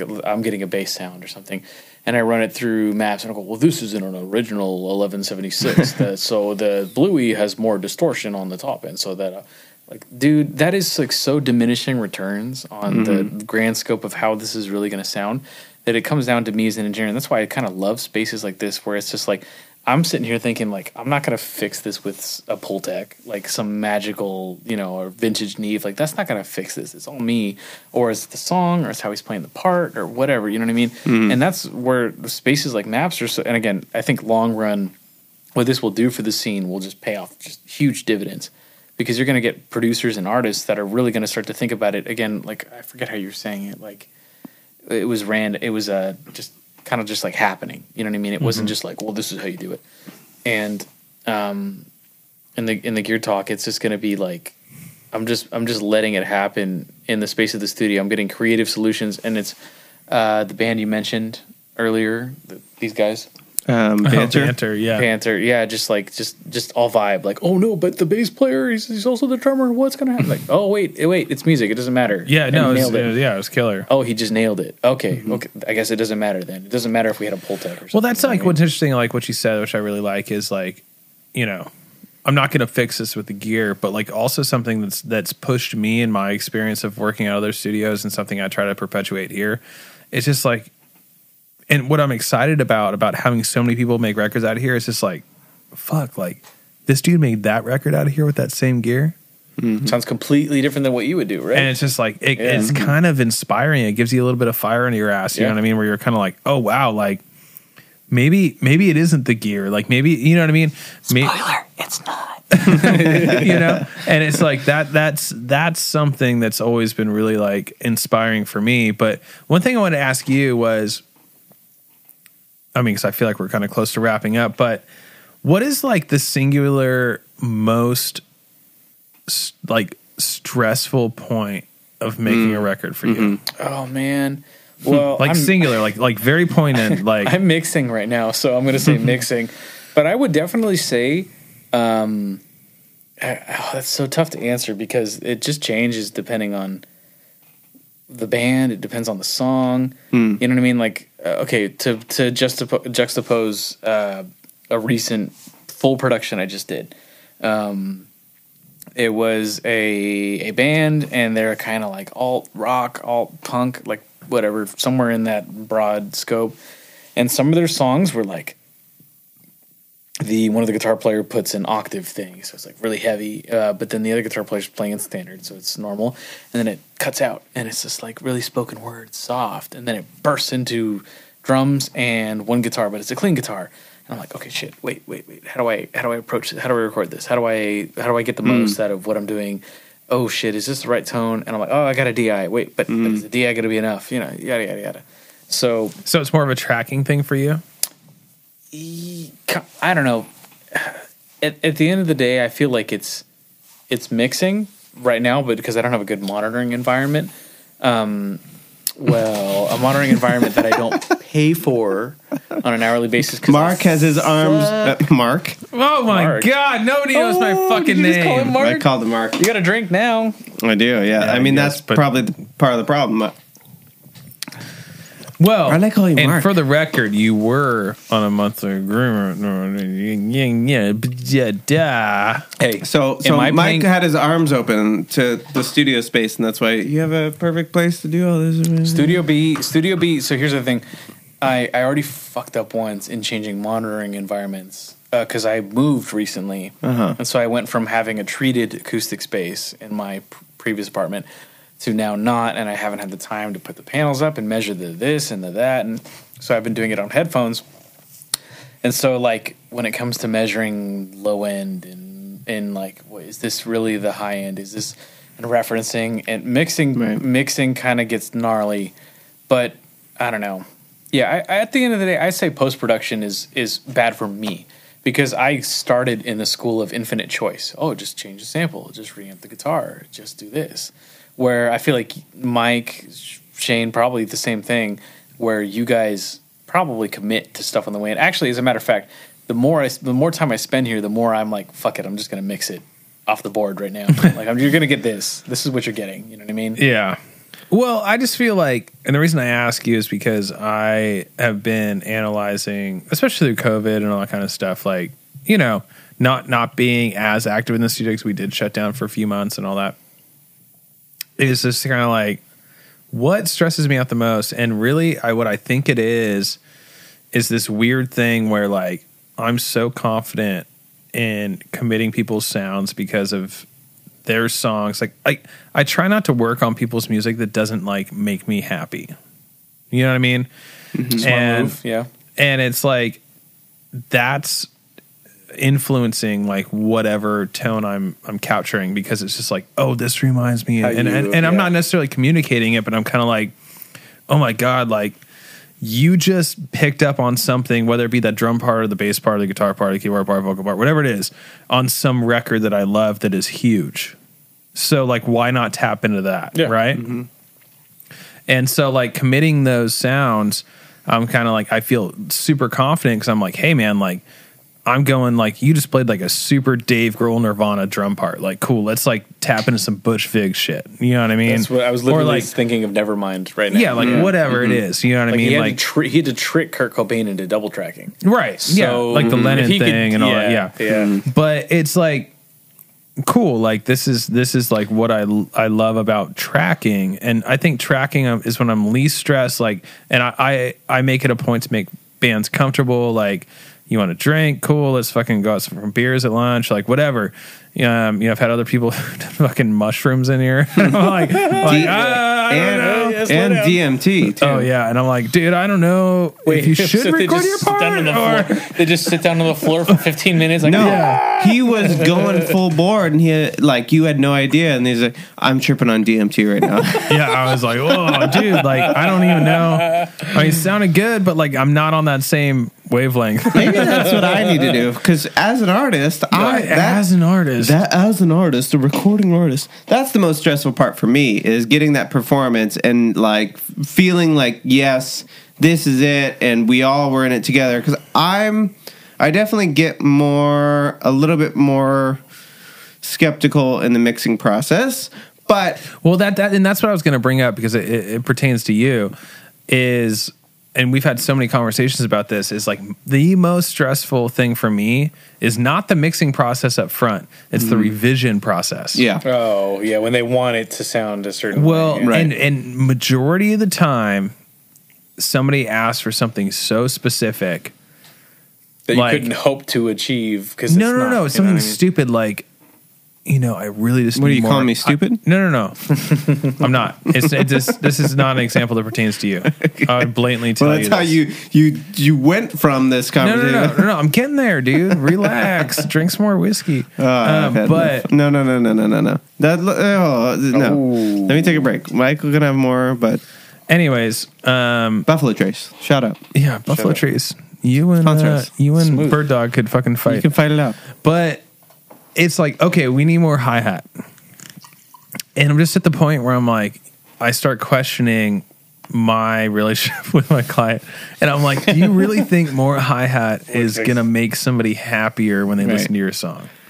And I'm just kind of like, it's very funny though. That's always kind. It seems like that's a certain point of contention with a lot of albums is how much hi hat is in the mix. That's a strange. I, that's what I Okay, felt. I'm gonna go on the stage and say hi hats are the single loudest and most annoying things I've ever recorded. like I can't. Yeah. and maybe fucking that's get- why. I fucking No, hate but like, hi-hats. I, I think it's more so. I think probably what you're tapping into is how well hi hats were controlled. yeah, yeah, yeah, exactly. One hundred but, percent. but it, it's, it's a stupid example. More tambourine, whatever it is, like something stupid. Yeah. that's like doesn't impact how much you love the song. Right. Sure. Now, on the flip side, I've had very stressful moments mixing Shane's records where it's like, okay, and this is a very real example, is it's just not portraying the same emotion as, as when I wrote the song. And to me, that's like the most stressful point in mixing. It's just like, fuck, like, hmm. that is the last thing that I want to do for somebody, right? Granted, Shane doesn't pay me, so, um, but it, I have tried at certain points, and sometimes you decline it. So hey, because I Pay- love you, bitch. He's paying you in Buffalo Trace. From, Um, yeah. no, that's actually No, the no, I pay, studio. yes, that is the studio. from- Redacted. but regardless, the point being, like, I think that's not something that's like talked about enough, and that's the only reason I bring it up with with you know this conversation is you know like the people that are are working on a record whether they're in the engineer role mix engineer role producer session player whatever it is anybody who's like worth having around and isn't just a total fucking dick you know like they don't want to like disappoint you. You know what i mean? Like it, this is art. Like it's emotional for everybody. Yeah. you know what i mean? Like it's 100%. like my mix is my performance. Yeah. my session playing is on a I- on a drum part is my You're- performance. You're resonating with me right You now. know, 'cause I'm and it's like- a mix. and I I just don't think that it's like part of the conversation enough where you know it's like no like we need we need to go back to the drawing board. Like you know even though it's a budget thing whatever else but it's like there's something there. Like let's say like I charge a flat rate for a mix right? And then we hit that point where it's just like this isn't what I wanted and I'm heartbroken they're heartbroken. It's like how do you navigate that you know? And I think those are conversations that I want to keep on having on this podcast you know what I mean? It's just kind of like this is tough. Like this is Yeah. like real real shit you know what I mean? Because we we we talk about Chris Lord-Alge like oh my god he's legendary mix every mix he did is fuck, uh, he isn't shit gold you know what I mean He's like also been handed premium recorded material from or sessions. that- premium songs that like you could have just fucking like you said like you could the have thrown up, shit at yeah. zero and it's just like oh wow that sounds great But even I- too, I. I I wonder a lot of the times, you know, for any even big artist, they go into it with a certain uh, idea of how it's going to sound, and then it sounds completely different. And even though it sounds completely different, it might be amazing, but initially they go into it and it's like this is how it's supposed to be as far as you know how I've written it or blah, blah, blah. but also too with this these are group projects you know it's almost always good unless you're um what's his name from Tame Impala oh, Parker Yeah. yeah. it's these are group projects. And as we all know if we've ever gone through any form of education school system group projects are challenging. This- you have yeah. one person who's pretty much taking the lead whether they want to or not. And sometimes it doesn't go exactly the way that everyone wants to and sometimes even when they don't want it to go that way it works out amazing sometimes when they want it to go a certain way and it doesn't it doesn't it wo- doesn't work out But you accept it either way. you have to. know? You have to. Or, or and and that's the one thing that I don't ever like any artist or band do is shelve something. I really don't. I don't like that Just put because it, put it out there because you're not going to re-record it. It's Well- going to sound better. Uh, Yeah. Okay, not not not to be De- devil's depending on- advocate, but Sure. if you shell something and then put out that exact same product later, Okay, big monster. cool. you know what I mean? But it's like you could talk to Jimmy about that. or, but or or if you shelve that product and then really find out how you wanted to do it and then re-release it. that's fine too. Yeah. But it's like I, I won't ever take away that artistic um, privilege to be like, yo, this is not what I want to put out right now. Right. Like I, I will always give somebody that privilege. That's always a tough conversation. That's But- always a tough but conversation. but the only tough thing for me is if they start taking the stance that it was production and recording. Yeah. And ninety percent of the time, it's because they're not into the song. Right. You know, That's Sure. that's that's hard to tell them though. I, I Sure. really I've been there. I've actually I'm not gonna say anything, but uh, because we're live. But n it's it's one of those things where We're not live. It's- Anyone it's- listening, this is not live. Yeah, We're it's- it's you're hard- listening to this a good amount of days after this has been recorded. it's it's it's hood, it's hard to say that like hey this sucks because you suck like on this song Yeah. like you're great and that's so you this goes kind of back to what, what you're saying with like we all uh, suck sometimes. Yeah. dude. yeah Like, like, everyone that, that sucks goes back to what you're saying yeah. with tracking being so i feel Yeah. like me as a producer in the studio i would like to claim this i could get different i feel like i'm very good at getting the artist like we're all here Yeah. in the moment. oh, moment dude, it's a, it's a fucking therapy session. yeah like I, especially with How many singers therapy but- sessions have we had, Shane? We've had quite a few. I feel like I feel like I'm really good at that because I'm just like, low. This doesn't mean anything. Yeah. Like this is completely objective. I'm really good at that. Just being like, take your mind off it. Don't stress. This is not the end of the world. Mm-hmm. Fuck, dude. We could book a whole nother day. Don't care. Like just fucking go for it. Yeah. I'm really I'm really good at that. But it's hard to tell an artist like, hey. The way cer- certain people, I I feel like the, Sure. uh, a lot of good are really like that was shit. You know what I mean? Um, for example, I heard uh, the guy who produced Black Hole Sun on Soundgarden's Superunknown was uh, uh, Chris Cornell came in and sang some takes, and he was like, "This is shit." The real artist can like take that criticism and be like, "Yeah, this this sucks." But some people they they do take it very personally because you're putting yourself out there. But Yeah, it's art. It's it's hard to to tell them like, look, the reason why this doesn't sound as good is because you didn't give a good performance. Right. none of this was written and even if the performance was good the song wasn't really written well. So i'm kind of working doubly against me. It's not how i recorded it. It's not how i mixed it right. you know and what I that mean? and that that's how i you know on a personal note that's how i ended up in like more of a selective like producer role. Because i was just like look like i'm not doing anybody any good recording something that i know is wrong from the get-go But you know I mean, even that too is what what's wrong and what's right. well not That- not that- not wrong but like sometimes it's easy to tell at the front like this Some- is wrong it's, Sometimes, it- it's like oh wow like i could really help this but you don't want my help right. yeah But, You know, too, like, that's it too Hey, Yeah. I can't stand listening to Pavement's vocals. Like, I can't do it, you know, but they're a very successful, popular band because th- uh, apparently they did something right to where they have a fan base. So that's that is always going to be a tricky line. And in certain situations, it's like blatantly obvious, like yeah, you just didn't you just didn't get this performance. But other li- other certain genres or certain areas, it's like it's just it's totally subjective. It's like, wow, this sounds so cool and it's so great, and some other person will be like, I don't like this at all. that that's the fun part though is is finding out like taking the Right.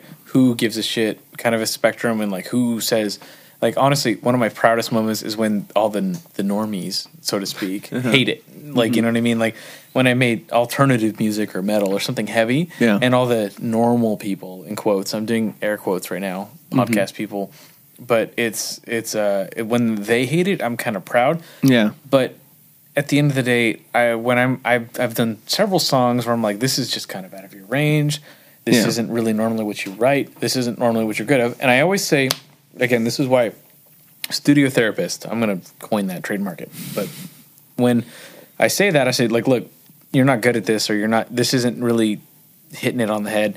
I say right now you can Right. work on this, and I always juxtapose it with like I wanted That's- to learn how good. to. I wanted to learn how to sweep pick and shred Yeah. like Yngwie Malmsteen, whatever. Yeah. I didn't do it overnight.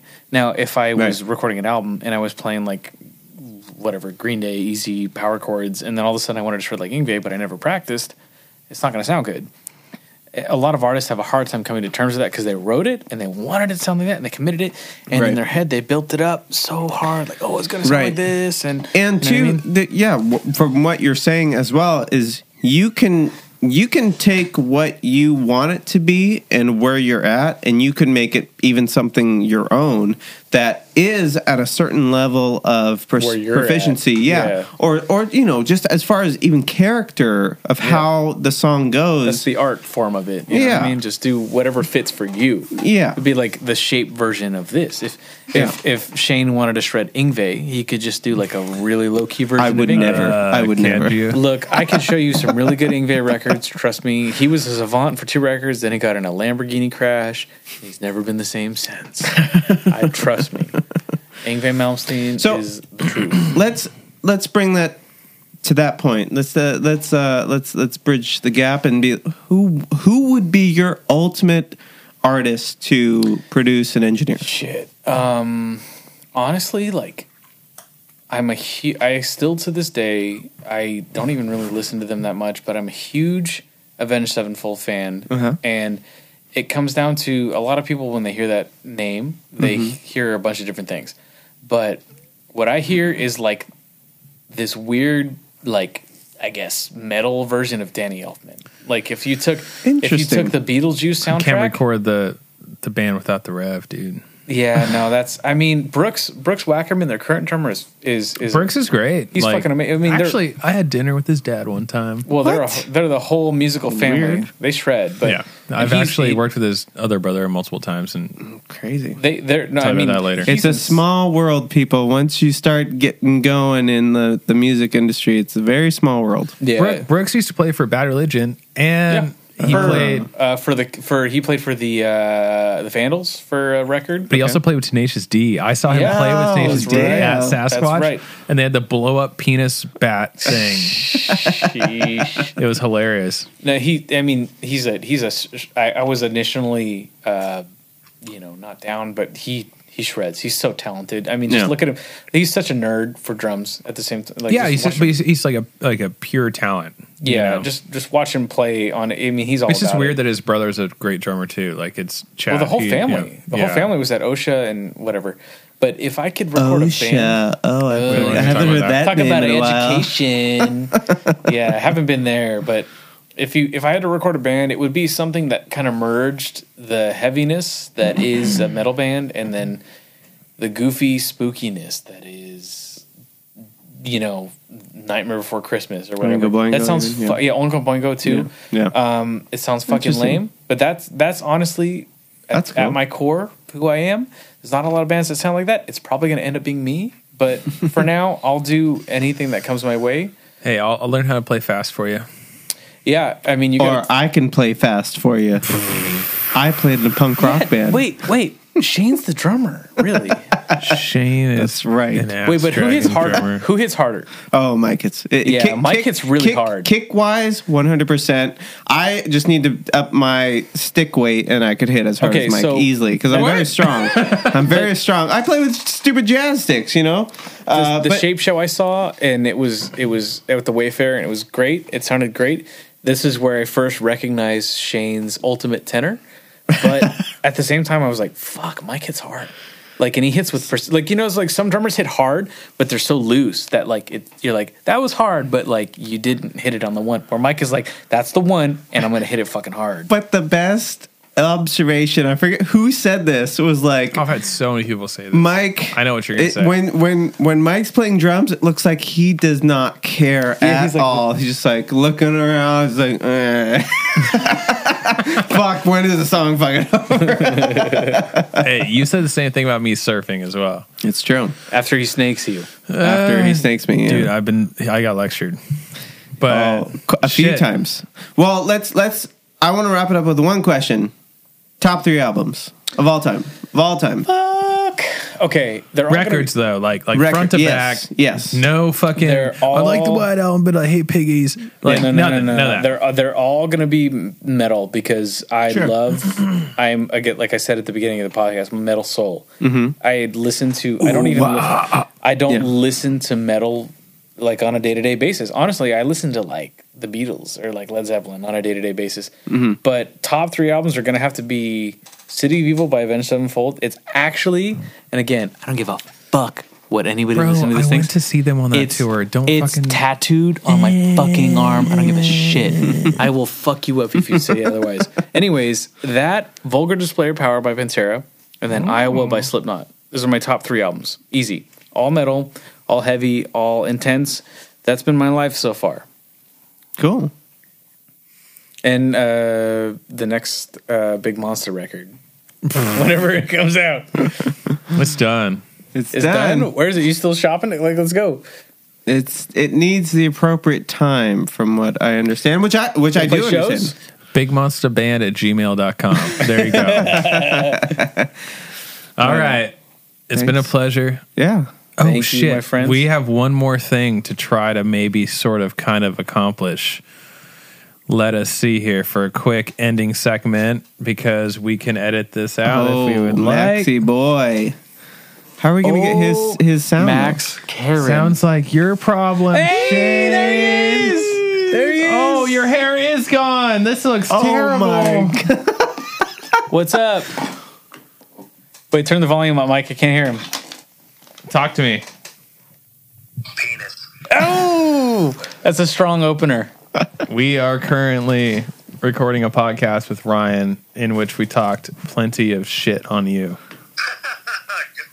I need it. We will Good. have you on soon. Yes. Okay. Is that an In and Out cup? Yeah. They have In and Out in Nevada? Fucking, they got everything SoCal in Nevada, dude. I eat I eat El Pollo Loco three times a week, man. Uh, healthy boy. Is that why you had to cut your hair because your hair was just disintegrating from all the sodium in that food?